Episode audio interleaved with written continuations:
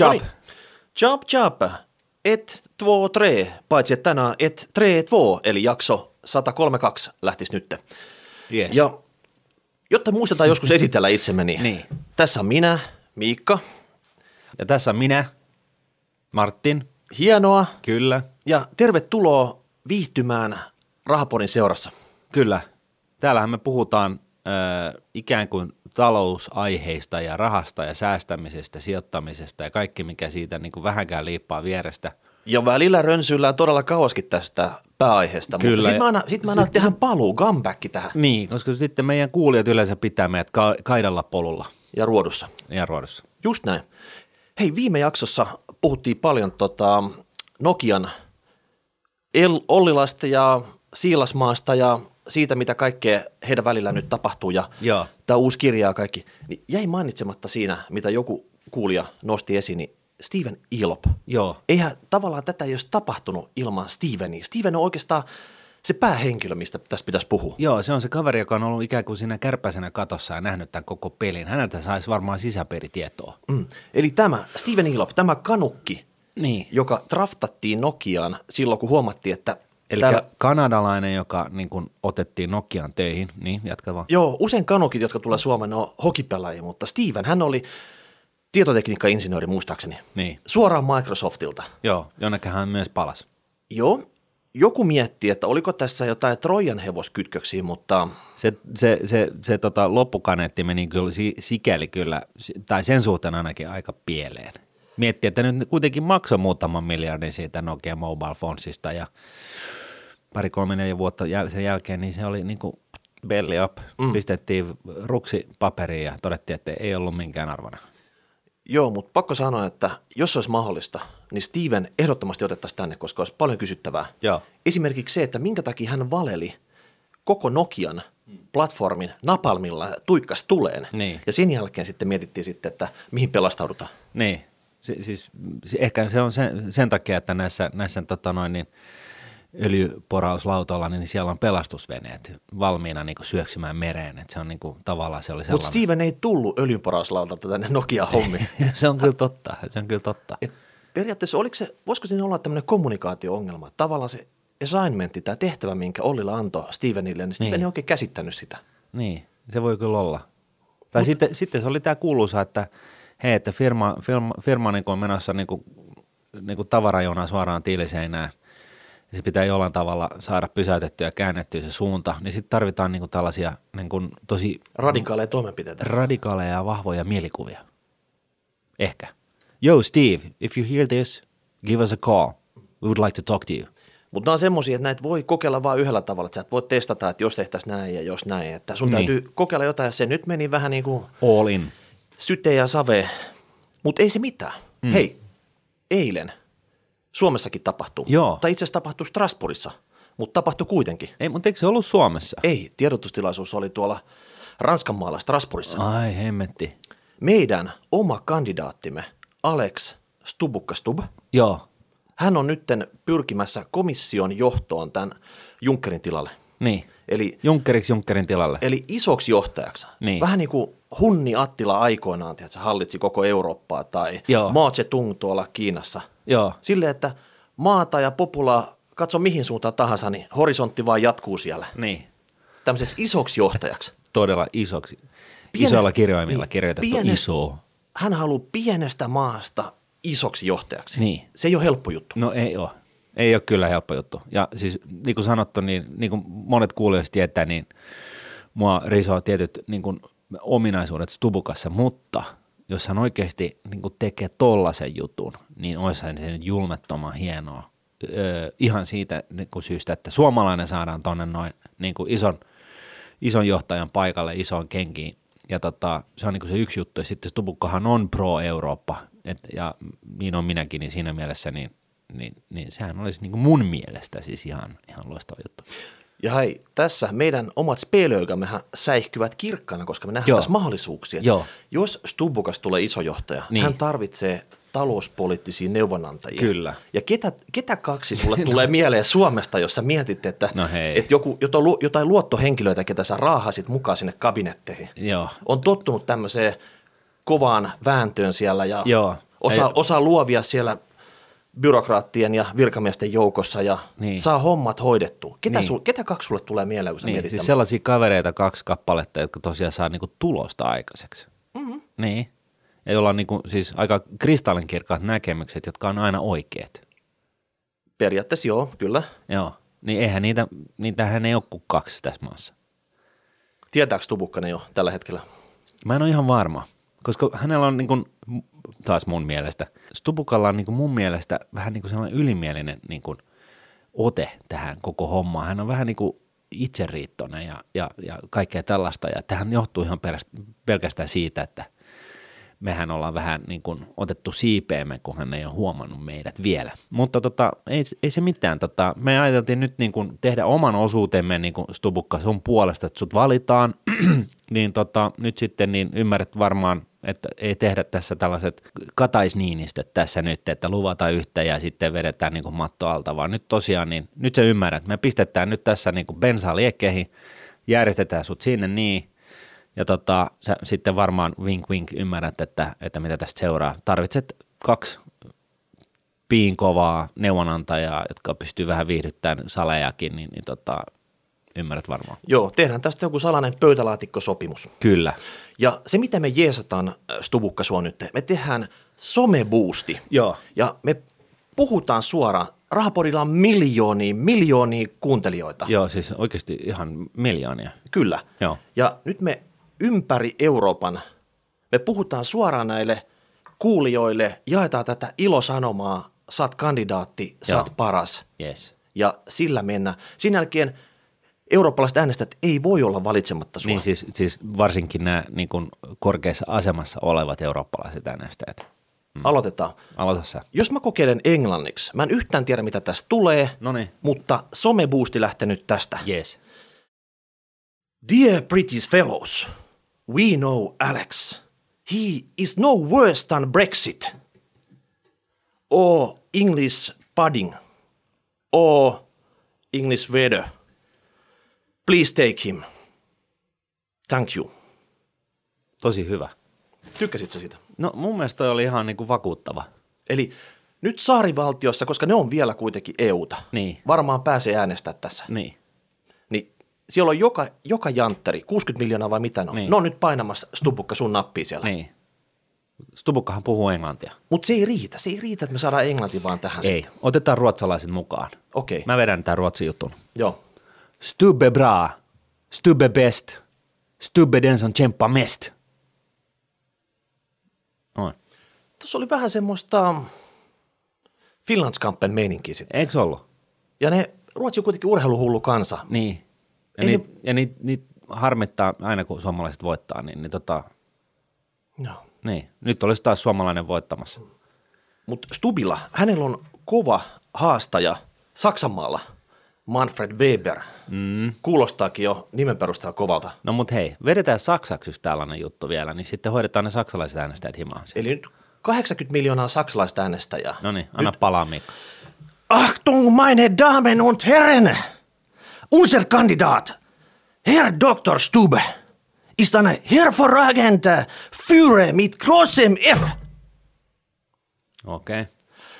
Äh, Alex Erfahrungslist ist lang wie Mercedes SL. Ich bitte Ihnen, nehmen Sie Alex. Danke. Joo, Jos et ole huomannut, niin Saksassa pitää puhua vähän niin kuin eri tämmöisellä volalla niin sanotusti. niinkö? Joo. Sitten on vielä se EUn ytimessä on yksi maa, Joo. Ranska. Tämä on pikkusen Tää on vähän haasta, hankala. haastava meille, mutta okay. me, ollaan, me ollaan, koska Ranska on siellä keskiössä, että niin. jos Ranska on eri mieltä, niin ne, ne osaa luovia siellä ja sumplia asiat Niin. siellä pimenoissa. Siitä ei tule mitään. Me täytyy saada käännettyä niitä ranskalaistenkin päät siihen stubbisuuntaan. Joo, ja onhan se Macron niin vähän niin kuin sellainen stubu, stubukan oloinen kaveri, että tota, ehkä niin kuin siinä mielessä siellä olisi niin kuin mahiksia saada vähän niin kuin, ja Macronhan on pro-EUta, niin, mm. niin siinä mielessä niillä, ne varmaan löytää yhteisen sävelen, mutta jotta ne vois löytää, yhteisen sävelen, niin myöskin ne ranskalaiset valitsijat pitäisi päästä niin kuin ymmärtämään, että Stubukka on best. Eli 50 miljoonaa, 60 miljoonaa ranskalaista, niin sä, sä annat nyt jonkun pienen maistiasen tästä. Joo. Minkä takia Stubb on paras? Joo. Le Stubukka est bon. Le Stubukka parle français. Le Stubukka est suprême. Äh, korean. Superbe. Vive la Stubukka. Näin. Hei, Siinä se on. Se on paketoitu nyt Stubukka. Ää, Alex, näin meidän kesken, jos, jos sallit. Tämä homma on nyt paketissa. Nyt kun sut valittaan sinne, niin tosiaan niin, niin tota, me voidaan niin kuin rahapodin ohessa tehdä myös vähän muitakin hommia, että tota, soittoa saa laittaa tulemaan sitten. Mm. se on rahasta hyvä, että ne päätökset, ne skaalautuu aika kivasti sitten. Että Niin. On se niin kuin kolme tai kuusi nolla enemmän siinä summan loppupuolesta. Kun Niin, mutta se on tos- ihan sama, se on vaan figureita. Siis ku, ku, kunhan se suunta ja päätös on oikein, niin saadaan parempaa, enemmän niin kuin positiivista lopputulosta aikaiseksi. Näin se meni. No niin, kiitoksia tästä, mutta nyt syöksytään päivän pääaiheeseen. kyllä. Meillä on tarkoitus puhua tänään voittajien salkunhoitotyyleistä, sijoitustyyleistä, miten se on kehittynyt tästä Joo. historian alkuhaminoista tähän nykyaikaan ja mihin se on tulevaisuudessa menossa. Kyllä. Ja tä- tässä aina niin kuin usein, kun tapaamme teitä, kuulijoita, sijoittajia ympäri ämpäri, ja, ja tota, miksei niin kuin myöskin siis siinä, sinänsä ihan niin kuin sähköpostiviesteihinkin tulee tällaisia kysymyksiä ja tällaista vastakkainasettelua tästä aktiivinen versus passiivinen sijoitustyyli. Ne, jotka nyt ei ole ihan hyvällä siitä, mitä nämä tarkoittaa, niin siis aktiivinen on se, missä, sulla on, niin kuin, missä tehdään niin, kuin, niin sanotusti aktiivisia päätöksiä siitä, että mihin osakkeisiin tasan tarkkaan sijoitetaan ja, ja tota, yritetään siis totta kai valita sellaiset osakkeet, jotka my, niin kuin menestyy paremmin kuin markkinat keskimäärin.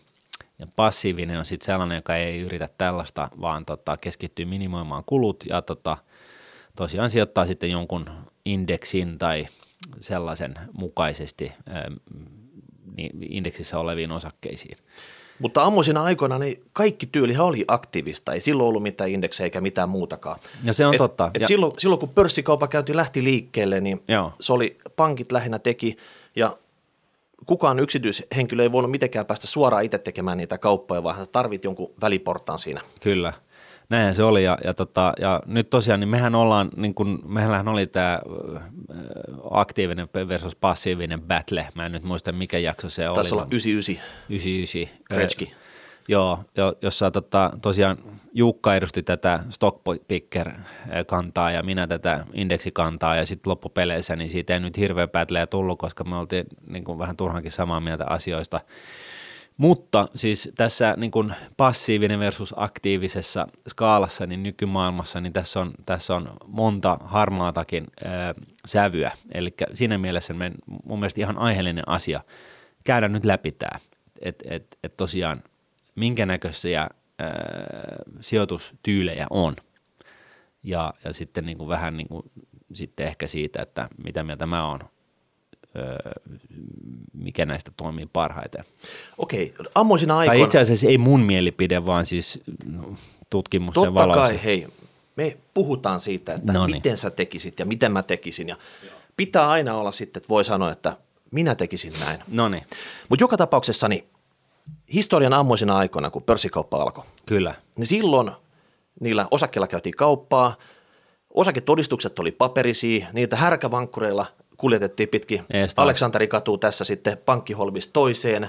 Wall Streetistä paikasta toiseen. Ja kuten kaikki ymmärtää, niin se tavallaan tiedon saaminen ja analysoiminen ja kaupankäyminen erittäin raskasta, erittäin kustannusintensiivistä ja siinä ehkä jäi se sitten, että siinä tarvittiin ö, ammattilaisen apua. Sitähän, sitähän pankit ja varahoitajat rupesivat tarjoamaan silloin Joo, ja joka tapauksessa siihen liittyi paljon kuluja. Kyllä, ja, ja tota, tosiaan niin, niin sijoittaminenhan oli tällaista niin kuin verkostoitumista, että sullahan oli käytännössä koko ajan sisäpiiritietoa hyppysissäs. Että tota, et, et käytännössä niin kuin hengailemalla oikeassa piireissä, niin sä tiesit, missä ne tunnelmat menee ja, sä pystyt siitäkin vetämään jonkinnäköisiä johtopäätöksiä. Sitten niin kuin taas niin kuin kansan syvät rivit ei välttämättä hirveästi tällaista osakekaupankäyntiä harrastanut, vaan se oli vähän tällaista eliittihommaa. Mm. Joo, si- silloin tämmöinen jalkautuminen katsomaan, että lähteekö sieltä meijeri ovesta niitä valmiita maitopurkkeja tai niin. tapahtuuko siellä tehtaassa yhtään mitään, niin se varmaan kanto hedelmää sitten. Joo, ja, ja tosiaan niin markkinat oli huomattavan e, tehottomat, eli siis osakkeiden hinnan muodostus oli hyvin tehotonta, ja, ja e, sijoittamiseen liittyvät kulut hyvin korkeat. Eli mä muistan kyllä, että niin välityspalkkiot oli jossain vaiheessa kolme prosenttia. Mm, Mutta volyymitkin oli varmaan erittäin pienet, että oli vaan no, pieni, joo, pieni, pieni porukka, jotka oikeasti pysty sijoittamaan. Saattoi olla, että ne oli pääosin pankin oma possa, mikä, mitä sitten sijoitettiin niitä tallettajarahoja, tehtiin Kyllä. sillä tavalla, että tavallaan, että semmoiset yksityissijoittajat ja piensijoittajat, niin ei semmoisia ollut siihen aikaan. Ei, no se riippuu vähän mistä ajasta äh, puhutaan, mutta jos mietitään sitä aikaa, joka... Äh, Mä puhun kivikaudesta.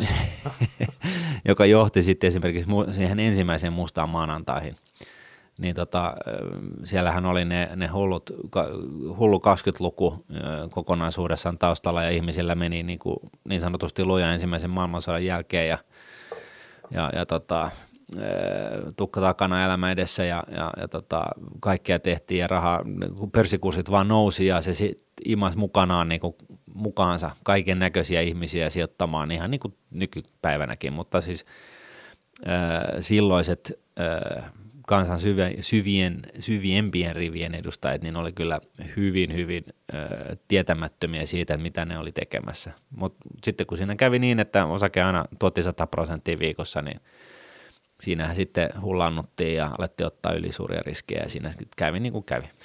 Mutta sitten kun nämä rahastomuotoiset tuotteet tuli ja tultiin joku 80-90-luvulle, niin tavallaan tämä sama kustannus, ähm, kustannustaso jäi ehkä päälle siinä niin. näillä tota, erittäin hyvin toimeentulevilla rahastoyhtiöillä ja pankeilla. Ei heillä ollut, vaikka mitä ehkä karteliin näistä hinnoittelussa ollutkaan, mutta joka tapauksessa niin tietotekniset edistykset sato oikeastaan pelkästään heidän laarinsa sitten, mutta se ei näkynyt sitten tavallaan taas kuluttajahinnoissa, mitä näistä tuotteista maksettiin, ja siinä tuli skaalaetuja ja kaikkea muuta matkan varrella. Että se oli hyvin jo... kannattavaa olla palveluntarjoajana siinä, siihen aikaan, ja tässä niin oikeastaan niin kuin puhutaan tästä sijoittamisesta, niin tässä niin kuin välissä niin sijoittaminen ammattimaistui hyvin paljon ja hyvin pitkälle niin kuin Grahamin ansiosta, ja, ja, tota, ja, ja johon, jolla oli sitten tällaiset niin kuin disciplesit, jotka kävi siellä juttelemassa keskenään Grahamin kanssa, ja niin siinä joukkiossa oli muun muassa Warren Buffett ja ja, ja, ja näin poispäin. Ja, ja Buffett aloitti 50-luvulla ja, ja tota, muistaakseni ja, ja 60-luvulla niin otti sen Berkshire Hathawayn enemmän tai vähemmän haltuun ja, ja siitä niin kuin eteenpäin sitten hallinnoi sitä, eli hän on ollut hyvin aikaisin liikkeellä, mutta tässä niin kuin yhtä lailla tähän aikaan niin nyt sitten niin oli, oli niin kuin tällaista niin kuin oikeaa sijoitusymmärtämistä jo niin kuin kasvavassa määrin – liikenteessä, mutta yhtä lailla niin, niin sitten, sitten oli tämä niin kuin häntäpää, joka oli siis taas edelleenkin hyvin niin kuin ymmärtämätön siitä niistä lainalaisuuksista, mitä tähän sijoittamiseen tulee. Ja tosiaan palveluntarjoajana oli hyvä olla, koska tota, palkkiot oli korkeat. Mm. Ja, Mutta mut yhtä lailla niin on hyvä muistaa, muistaa, että jo 70-luvulla niin Vanguard-niminen yhtiö perustettiin. Ja sehän on ensimmäinen, ensimmäinen tota, niin sanottu indeksirahastotalo. Ja tota, John C. Bogle, joka on siis Vanguardin perustaja, niin, niin tota, alkoi sitten, hänkin oli jo siis 70-luvulla ymmärtänyt näin niin kuin indeksiin liittyvät edut. Ja, ja tota, teki sitten, pisti firman pystyyn ja, ja eli sellaista aika, aika tota, miten se nyt sanoisi, vaatimatonta elämää, kun päästiin 80-luvulla ja oli, oli tota noin, niin tällaista niin, kuin, niin sanotusti Wall Street-elokuvameininkiä, että tota, tosiaankin oli, oli, oli menestyviä salkunhoitajia, jotka teki niin kuin ihan tuottamaan hyvää tulosta ja, ja, ja, ja joka oli siis taas merkki siitä, että markkinat oli vielä kohtalaisen tehottomat, koska se ylipäätänsä oli mahdollista. Niin, salkunhoitajan legendat teki varmaan satoja miljoonia vuodessa parhaimmillaan. Niin, itselleen. Kyllä. Niin, eli, eli tota, kulut, oli, kulut olivat, olivat ihan kohdallaan siinä niin kuin palvelun tarjoajan tai salkunhoitajan vinkkelistä mm. katsottuna. Mutta tämä tietotekninen kehitys meni eteenpäin ja se johti oikeastaan siihen, että meklareiden määrä, eli sun pörssissä ei tarvinnut enää tehdä niitä kauppaa, kun ne pystyttiin automatisoida siellä, mm. niin tämmöisten meklareiden, joka oikeasti niin teki, niin sorunut vähentyy ja samalla täällä konehuoneessa, eli kuka kehittää näitä palveluntarjoajia palveluita ja tuotteita, insinööri- ja tohtorien määrä taas on kasvanut. Niin. Joka, joka johti oikeastaan siihen, että mietittiin, että hetkinen, että tässä on hirveät volyymit, skaalaedut on olemassa, eli nyt tehdään semmoisia tuotteita, jolla sitten voidaan kustannustehokkaasti kilpailla. Kyllä. Samaan aikaan, kun tätä kehitystä lähti liikkeelle, niin, niin myöskin syntyi uusia markkinapaikkoja. Et niin kun New York Stock Exchange on nyt niistä ensimmäisimpiä, mutta yhtä lailla tuli sitten Nasdaq, tämä niin sanottu teknologia, pörssi ja, ja, ja näin, ja, ja, tota, ja sitten taas niin kuin koko ajan on ollut bondimarkkinat. Ja näissä kaikissa on niin erilainen infrastruktuuri tai rakenne. Et Nasdaqhan on täysin tällainen Helsingin pörssin tänä päivänä, tämän päivän Helsingin pörssin näköinen systeemi alusta lähtien, missä, missä niin kuin orderit meni suoraan niin kuin tällaiselle sähköiselle limit order book järjestelmään, missä kaikki näki kaikkialla, jolla, kaikkialla missä oli pääte, niin näki, että missä se – missä, se, missä ne laidat on, osto- ja myyntilaidat on ja missä se hintataso menee. New York Stock Exchange taas on, on niin kuin alun perin ollut sellainen, että siellä on ollut näitä niin sanottua lattiameklareita, jotka siis edustaa jotain tiettyä, tiettyä välitysfirmaa ja sitten siellä keskenään niin kuin yritetään niin kuin luoda sellaista hyvää hintaa. Ja, ja, tota, ja, olko, ja sitä mukaan kun teknologinen, teknologinen kehitys kehittyy, niin, niin tota, siihen ympärille niin kuin rakentui sitten niin kuin periaatteessa enemmän enemmän elektroniikkaa niin, että se käytännössä näyttää tällä, tänä päivänä siltä, kuin että se toimisi kuin ihan täysin sähköinen limit order book järjestelmä. Mutta Mut, siellä... Mut on pitänyt semmoisen vähän museofiiliksen siinä, että näet samat nämä meklarikaverit pyörii siellä, mutta ehkä erona on se, että nyt ei ole semmoista huutoäänestystä ja näitä postitlappuja, mihin oikeasti ei. niitä – sen tietyn osakkeen Joo. odia laitetaan ja yrittää heitellä sinne meklarille niitä. Joo, ja, ja tosiaan niin tämä on, se ei ole vain nostalgisista syistä, kun, kun Nysi on päättänyt tällaista, vaan, vaan siinä on niin kuin ihan, ihan sellainen niin kuin ajatus, että, että sillä pyritään ää, tällaiseen sujuvaan ja, ja tota, jatkuvaan kaupankäyntiin joka on niin kuin, ettei tapahdu tällaisia niin kuin sähköisessä limit järjestelmässä saattaa syntyä niin kuin ihan järkyttäviä heilahduksia. Mm. Niin tota, Nysessä niin tällaisia niin järkyttäviä heilahduksia ei nähdä, koska siellä tosiaan loppupeleissä on sitten ainakin kaksi ihmisaivoa välissä, missä, missä tota, niin kuin yritetään, jos, jos, jos niin kuin – kysyntä- ja tarjontatasot on hirveän niin kuin jotenkin vinksallaan, niin siellä niin kuin odotetaan hetkiä ja jauhetaan sitä asiaa läpi, kunnes löydetään niin kuin järkevä taso, millä saadaan mahdollisimman paljon kaupaa läpi johonkin tiettyyn hintaan. Ja näin tavallaan se vaimentaa tällaisia ylilyöntejä. Mm. Sitten bondimarkkina niin on yhtä lailla siis tällainen täysin OTC, over the counter tyyppinen markkina, missä, missä siis ää, täytyy käytännössä soitella toisilleen ja kysyä, että hei, että haluatko ostaa muuta näitä lappuja vai ei. Et, et, ja, ja siinä niin kuin tavallaan ää, näytetään ruudulla niin kuin tällaista niin kuin indikatiivista hintaa, että hei, että No voi olla viimeisin kauppa tai jotain muuta. No viimeisin tai... kauppa tai että nyt mulla on tällainen, että mä voisin, mä voisin ostaa tohon hintaan ja myydä tohon hintaan. Ja sitten jos sulla on hirveät määriä sä soitat sille meklarille, joka on, jolla on niin parhaat tarjoukset ruudulla ja kysyt, hei, että millä sä otat tämän koko roskan, että anna mulle hinta tällaiselle. Ja sitten se antaa ja sitten sä joko myyt tai oot myymättä. Et, et edelleenkin niin nämä, nämä kuviot niin elää omaa elämänsä, mutta tota, se siitä infrastruktuurista. Mennään eteenpäin.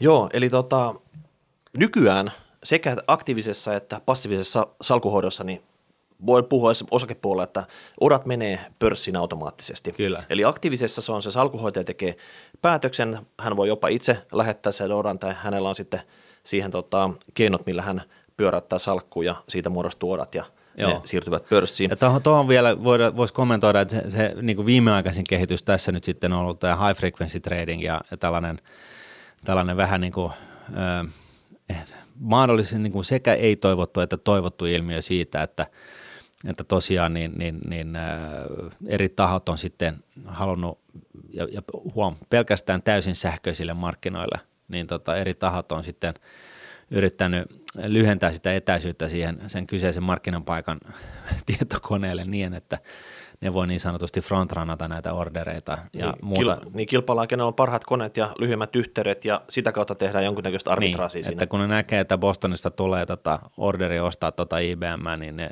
ne meneekin ottamassa, nostamassa sen offerin pois ennen kuin se orderi tulee perille. Siis tällaista. Tämähän on niin kuin, ö, ei välttämättä ihan hyvä asia – ja sitten on myöskin dark poolit tällaisena markkinapaikkana, missä kukaan ei näe mitään ja sitten vaan niin kuin kokeillaan kepillä jäätä. Mutta, tota, Mutta high frequency puoli on oikeastaan hyperaktiivista kaupankäyntiä, Kyllä. että normaali salkuhoitaja ei käy tämmöistä. ei, se on totta. Ja ne puolesta puhujat sanoo, että se tuo likviditeettiä markkinoille ja sitten se vasta-argumentti on se, että joo, mutta siellä toimitaan niin kuin, epärehellisellä tavalla, että sinne reagoidaan jonkun tahtotilaan ja, ja sitten frontranataan. Ja sehän nyt ei tietenkään niin kuin kosheria millään ta- tasolla. Mutta aikaisemmin oli helppo, oli aktiivinen ja sen jälkeen tuli passiivinen. Nämä kaksi kamppaili siellä markkinapaikalla ja sun täytyy tehdä oikeastaan valintaa, että uskot se enemmän siihen, että se salkuhoitaja, oli hän legenda tai tuleva legenda, mm. pystyy poimimaan niitä Voittajia. voittajia siinä, vai oot se enemmänkin tämmöinen laumaeläin ja hyppäät siihen passiivisen indeksisalkuhoidon kyyti ja uskot, että hei, mä uskon, että markkina menee ylös, se riittää mulle ja sillä, sillä mennään ja se on suht kulutehokasta. Mutta nyt sinne markkinoilla on tullut kolmas tekijä. Mutta ennen kuin me mennään siihen, niin toi on, toi, on, toi on just näin, ja kun miettii toisaalta, että indeksisijoittaminen on niin kuin per, niin kuin syntynyt kuitenkin jo 70-luvulla, niin se syy, miksi indeksisijoittamisella on kestänyt niin tolkuttoman kauan niin päästä suosioon, on se, että on tarvittu trackia, jolla on pystytty sitten akateemisten tutkimusten nojalta tode, toteamaan just tämän, että että, tota, että 25 vuoden aikajaksolla niin, niin tota, kaikki aktiiviset salkunhoitajat, jotka on sijoittanut Yhdysvaltoihin, niin ne on sitten ni, niistä niin kolme neljäsosaa on jäänyt markkinan keskituotolle.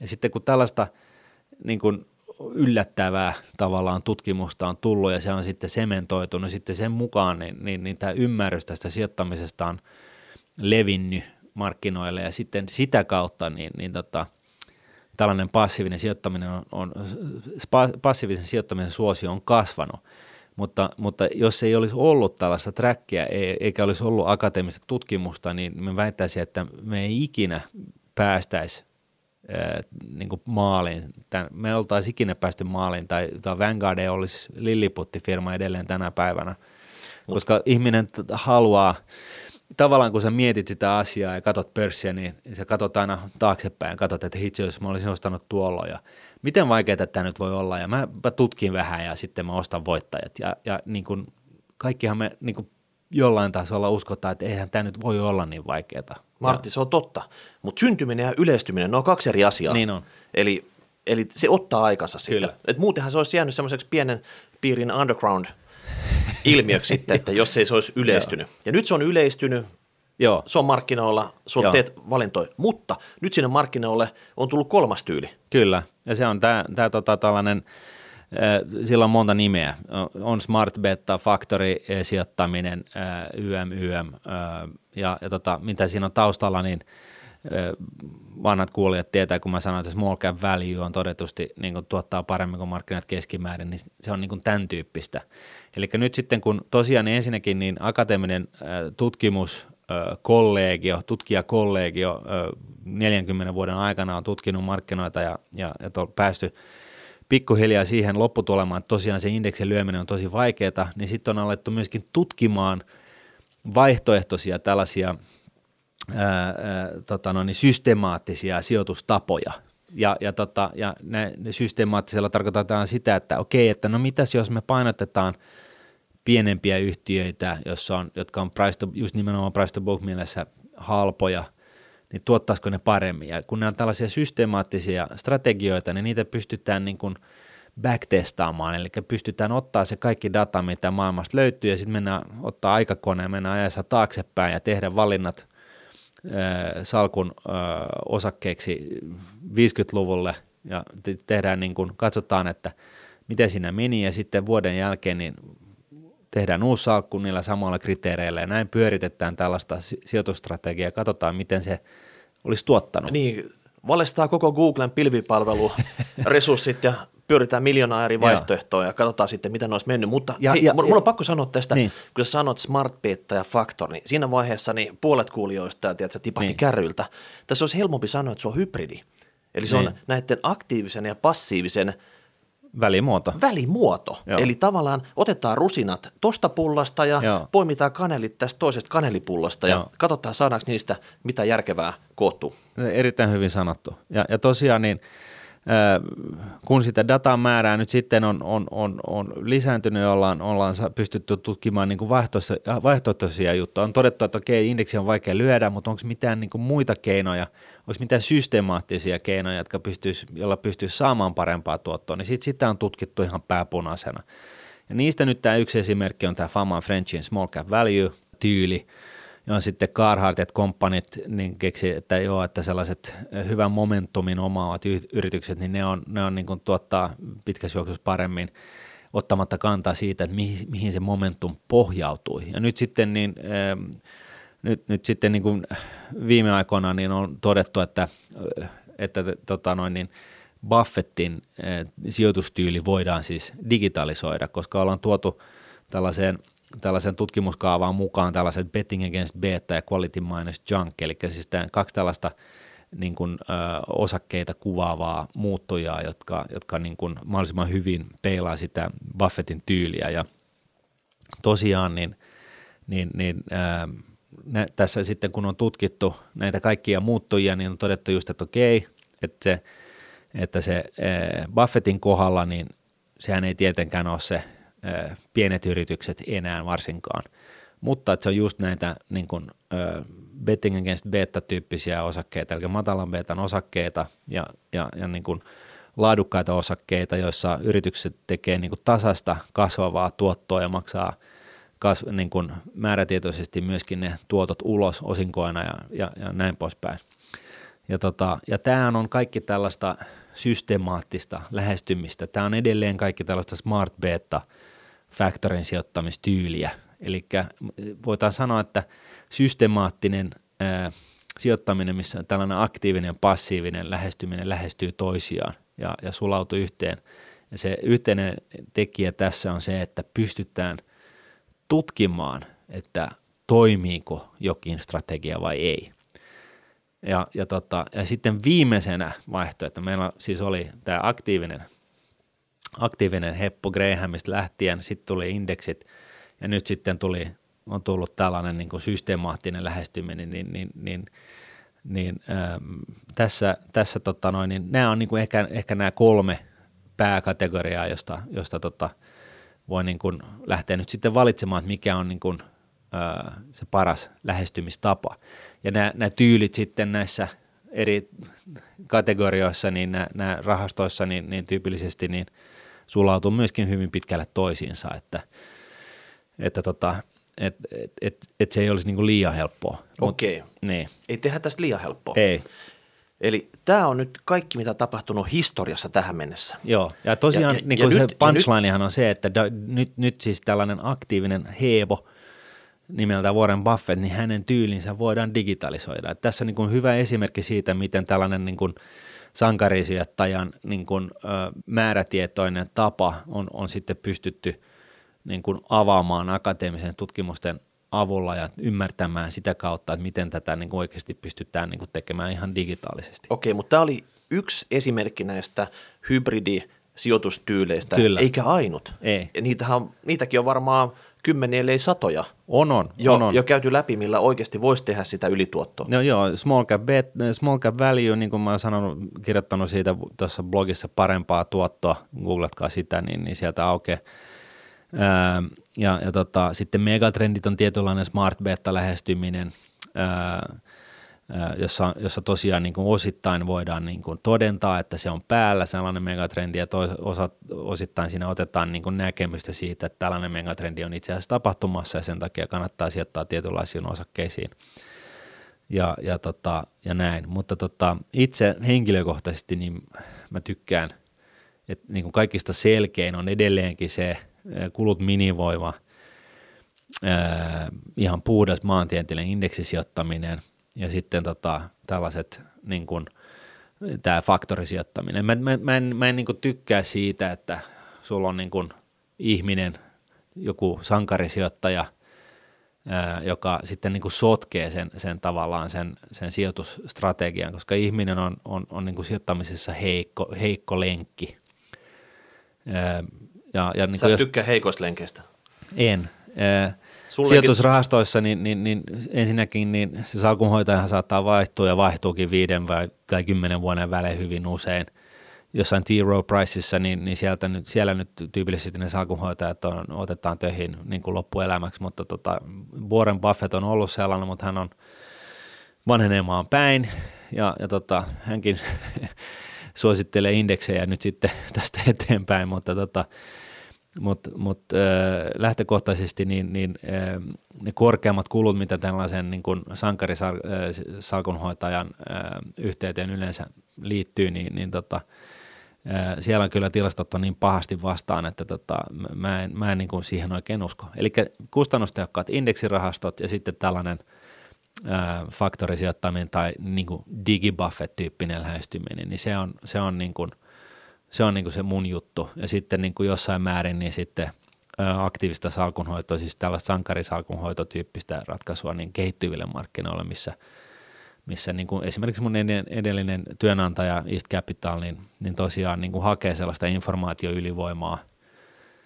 puhumalla paikallisia kieliä ja käymällä siellä jatkuvasti puhumassa yhtiöjohdon kanssa ja, ja näin sä et usko tämmöistä kehittyvän maiden salkuhoitoa, mikä tapahtuisi täältä Norsulutornista Suomesta käsin sitten? No joo, en, ole, en ollenkaan. Siinä taustalla niin kuin tällaiselle, tällaiselle niin kuin, äh, ihmisaktiiviselle salkuhoidolle, niin on, on sen olemassaolon oikeutus perustuu siihen, että tämä ihminen jollain tavalla saa aikaiseksi informaatioyliotteen markkinasta.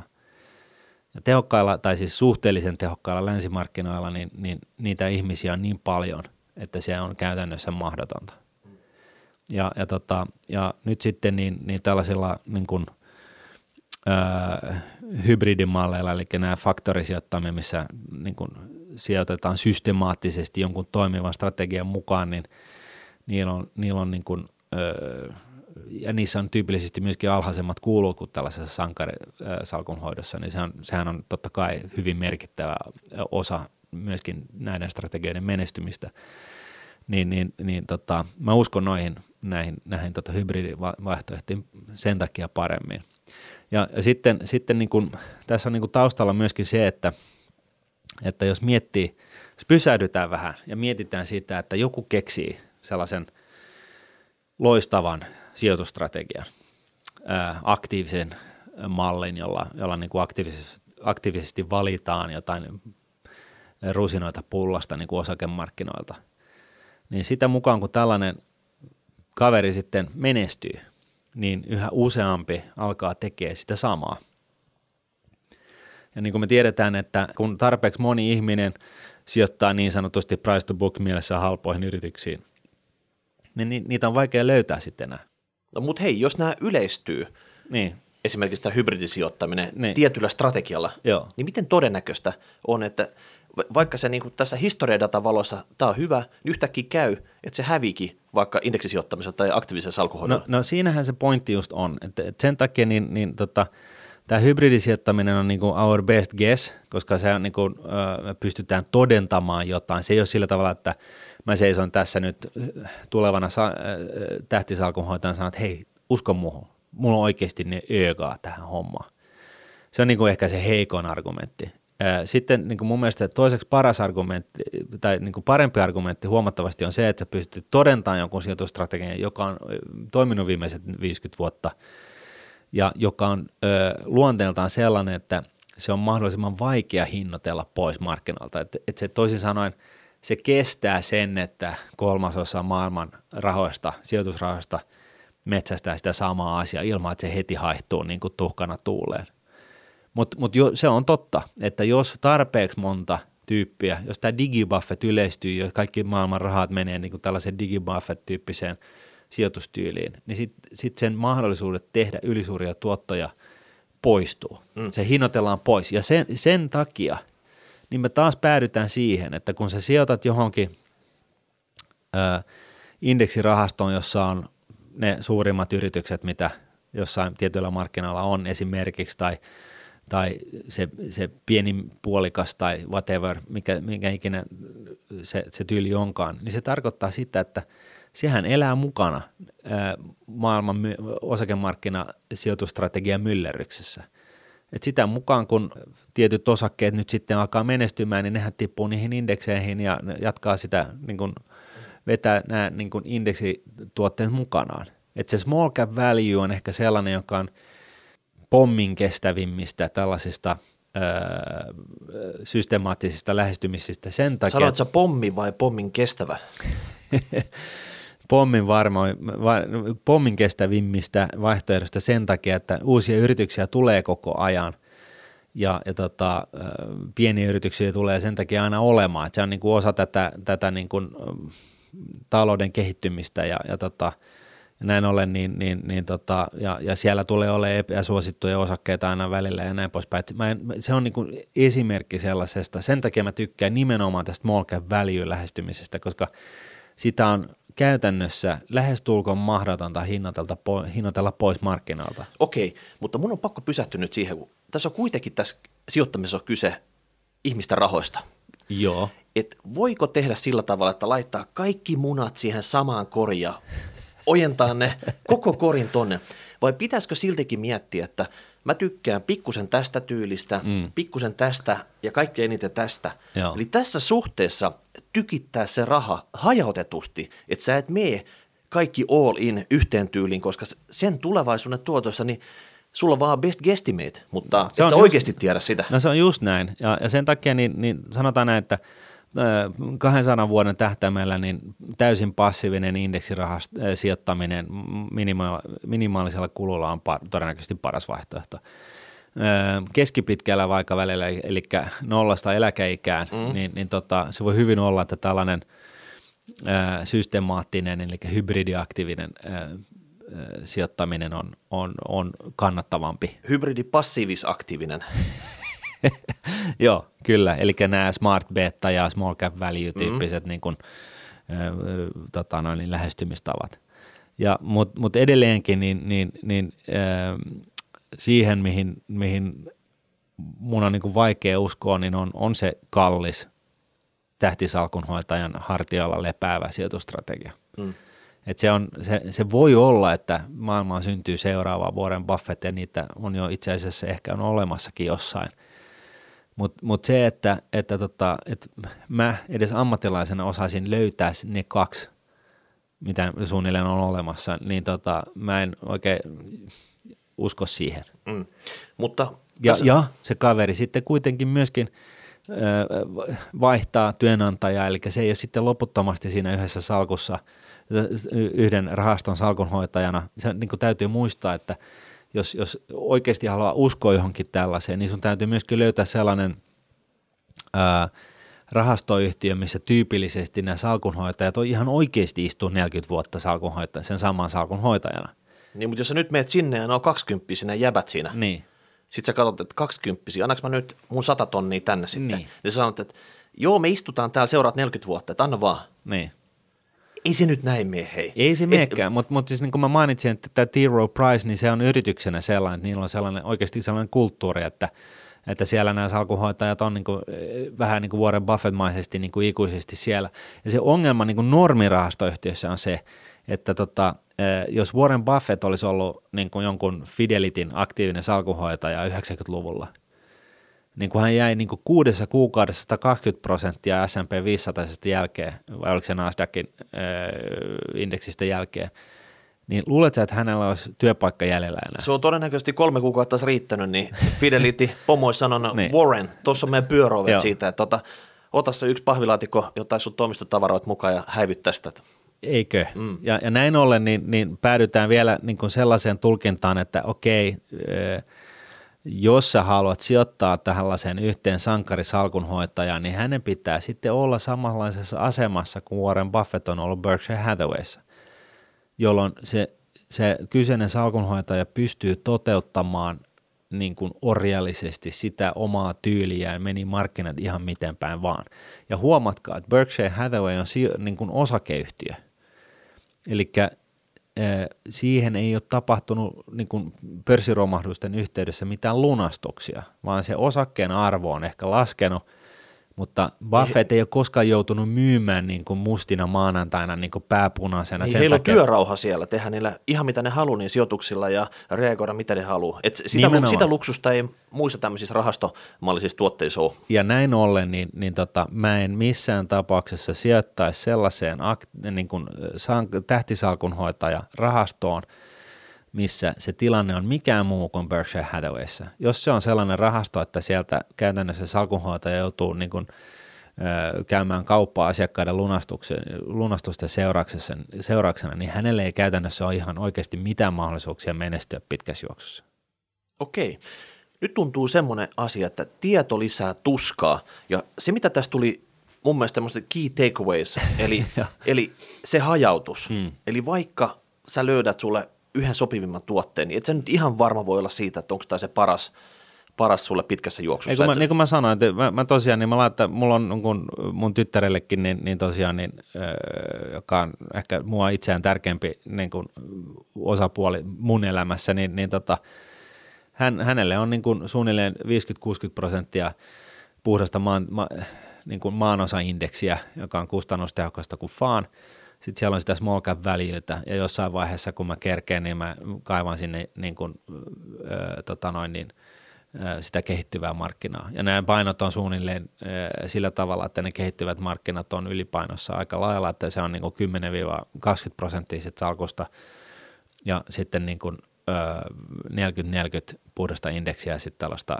ö, systemaattista aktiivis-passiivista tutkimukseen pohjautuvaa sijoitusstrategiaa. Mm. Ja siellä tosiaan kehittyvillä markkinoilla, niin siellä on sitten tilaa tällaiselle, tällaiselle niin kuin ihmissalkunhoitajalle, mutta tota, se onkin vaan siellä. Ja se on vaan silloin, jos tämä kyseinen salkunhoitaja on paikallinen, puhuu paikallisia kieliä ja on verkostoitunut paikalliseen yritysmaailmaan jo viimeiset kymmenen vuotta. Mm.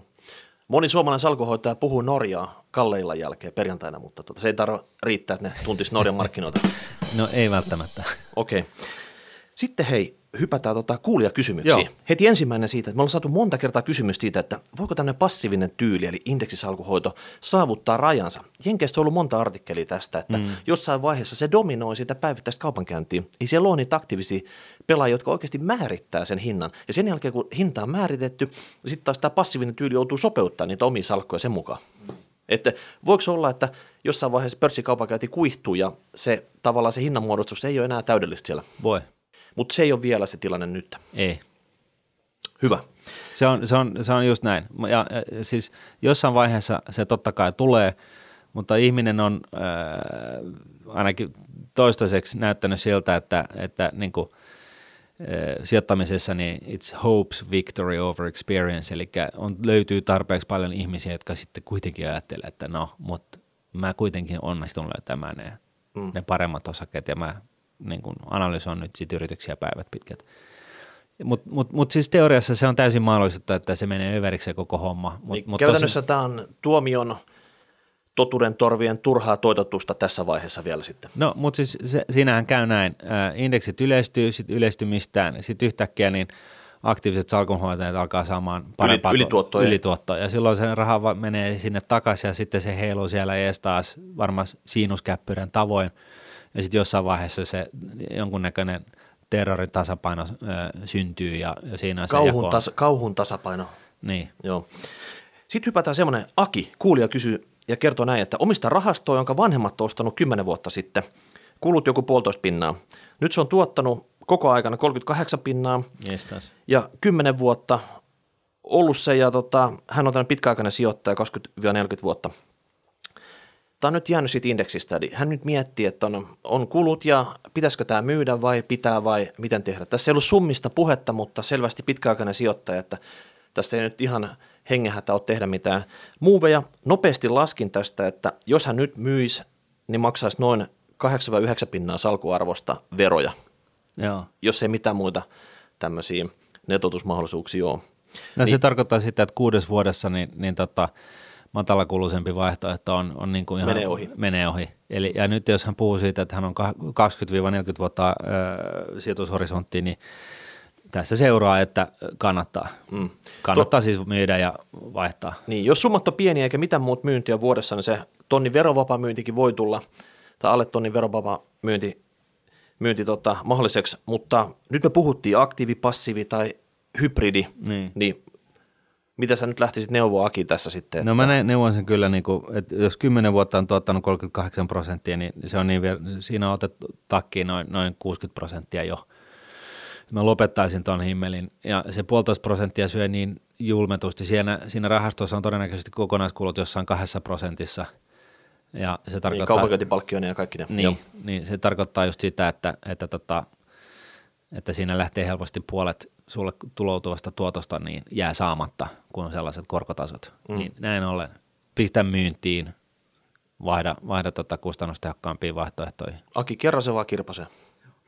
No sitten vielä Heikki kertoo, että he, olla, he on eläkeläispariskunta, kerrostalo-osake, laina-aika noin 10 vuotta. Eli mä oletan, että tässä tasaisesti lyhennetään sitä kerrostalon lainamäärää 10 vuoden aikana. Hän kysyy, olisiko mahdollista sijoitussäästämisellä lyhentää tuota laina-aikaa edes vuodella tai muutamalla? Hyvä, oh. hemmeti hyvä kysymys sinänsä. Kyllä. Ja periaatteessa on mahdollista, mutta sisältää riskiä. Kyllä. Eli tavallaan sä voisit Heikki tehdä sillä tavalla, että me pankkiin sanot, että sä haluat sit loppulainasta bullet-lainan, eli 10 vuoden päästä maksasit kaikki pois. Mm. Ja maksasit vain korkoa tämän 10 vuoden ajalta. Joo. Tämä olisi mahdollista, mutta sitten sä voisit sijoittaa sen saman summan. Se lyhennyssumman niin tota, osakkeisiin. Mm. Eli jos sä, jos sä oot maksanut aikaisemmin äm, vaikka prosenttia kahden kuluisit siitä ja saisit keskituottoon, niin siinä jäisi aika paljon slackiin niin sanotusti, mikä jäisi sun oma fikkaan ja loppupeleissä sitten kun sä pyörättäisit kahdeksan vuoden jälkeen, niin optimitapauksessa sä maksasit lainajan pois. Joo. Mutta jos ei se tuotakaan, niin. jos sä otat vaikka takkiin sillä sijoitusoperaatiolla, niin sitten ollaankin niin tenkkapoo tilanteessa, että ei se nyt ihan näin mennyt. Sitten täytyy olla se plan B, että se ei ollutkaan parempi tapa, mutta ei. se olisi ollut mahdollista. Joo, ja tässä, niin kuin, tässä on niin kuin mun mielestä tyyli hyvä esimerkki siihen, että miksi, mihin näitä meidän tulevia ää, rahastoja, rahastot sopii.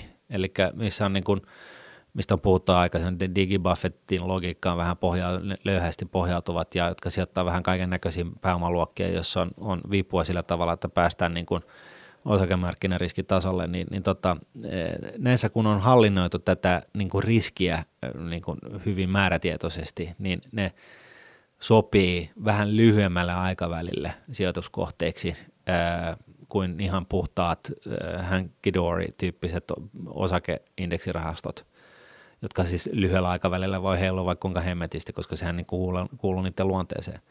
Et, et just tähän niin mun mielestä so, saattaisi nämä rahastot, mitä Nuunet on tuomassa, niin istuisi kuin nenä päähän. Joku kysyy, että miksi, miksi vaan kymmeneksi vuodeksi, miksei pidemmäksi ajaksi, niin, niin tota mun vastaus, että joo, kyllä se voi olla pidemmäksikin ajaksi, mutta sitten kun ollaan tosi pitkä, puhutaan tosi pitkälle aikavälillä, niin niin kuin mä tuossa edellisessä, kun puhuttiin näistä aktiivinen, passiivinen ja näin poispäin, niin, niin tota, kyllä mä sitten siinä niin kuitenkin haluan sen 50 prosenttia niin kuin ihan puhtaisiin kustannustehokkaisiin osakeindeksirahastoihin, eh, koska ne on niin kuin himmeleinä sitten tosi pitkällä aikavälillä niin kuin, mm. Eh, niin kuin puht, varmimmin hyvin tuottavia. Mm. Mutta tässäkin, kun katsoo tätä Heikin keissiä, mistä hän kertoi tässä, niin kymmenen vuotta ei ole mikään jäätävän pitkä aika. Siinä ei sitä korkokorolle-efektiä ei ihan hirveästi vielä muodostu, mutta ainoa mikä kommentti tässä on, että mihinkään yhdistelmärahastoihin tässä ei, ei, ei, ei, ei sitten mennä. Ei. Et siellä, siellä ne kahden, niin kahden prosentin kulut, niin se siirtyy vaan taskusta toiseen, että sitten on parempi melkein lyhentää sitä lainaa ja olla tyytyväinen siihen. Joo, ei ole kyllä. Että kyllä tässä niin kun, äh, pitää ottaa se riski äh, laskennallisesti niin, niin tota, osakemarkkinariskillä, niin, niin tota, jos sä tänään sijoitat könttäsumman, niin seitsemän, kahdeksan vuoden kuluttua, niin se summa pitäisi tuplaantua. Mm. Mutta nyt jos sä sitten teet näin, kun Minkka tuossa just kuvasi, että siirretään sen lyhennyksen määrä, lainojen lyhennysmäärä, niin tällaiseen pitkäjänteiseen kuukausisäästömistyyliseen niin kuin himmeliin, niin tota, se kestää pidempään. Et, et, tota, et, et, et siinä mielessä niin, niin tosiaan tässä on riskinsä – tämä ei ole varmaa. Joo, Ää, Heikki, et, me, me ei tämän perusteella saatu ihan täysin tietää, että että haluaisit sä säästää vai sijoittaa. Näillä on vissi tämmöinen vivahdeero, että, että pystyt sä nukkuu mukavasti tietään siinä, että arvovaihtelut voi olla niin isojakin tässä kymmenen vuoden niin. aikahorisontissa. Ja se on just se juttu, että, että niin kuin, sen takia mä jauhan koko ajan tästä, että kymmeniä vuosia säästetään, niin se on ihan varmasti niin, että sulla, sulla niin kuin lopussa niin sä oot onnistunut sun, sun, sun säästämis- sijoittamistoiminnassa.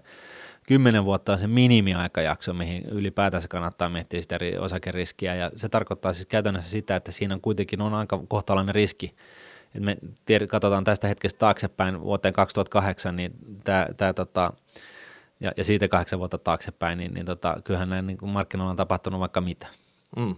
Ja se riippuu sitten ihan siitä, että jos se niin tosiaan sitten kymmenen vuoden kuluttaa täsmälleen on sitten se hetki, jolloin sun pitäisi maksaa se laina pois, niin e, ja armoa ei ole, niin silloin, silloin tässä on niin kuin ihan konkreettinen vaara tässä, tässä touhussa. Kyllä. Toivottavasti sait näistä vinkkeistä jotain käyttökelpoista. Yes. Ja sitten hei, pyyntö, jakakaa tätä Stubukan somepläjäystä. Meidän täytyy saada Alex sinne johtopaikalle, eikö näin? Kyllä, ehdottomasti. Isoksi johtajaksi. Iso. Ei muuta kuin palautetta hashtag rahapodi, rahapodi.nuude.fi, iTunes, Spotify, YouTube, kaikki löytyy, tilatkaa kanava. Ensi viikolla taas jotain uutta ja isoa. No niin, moi Kiitos, moi. moi. Raha, raha.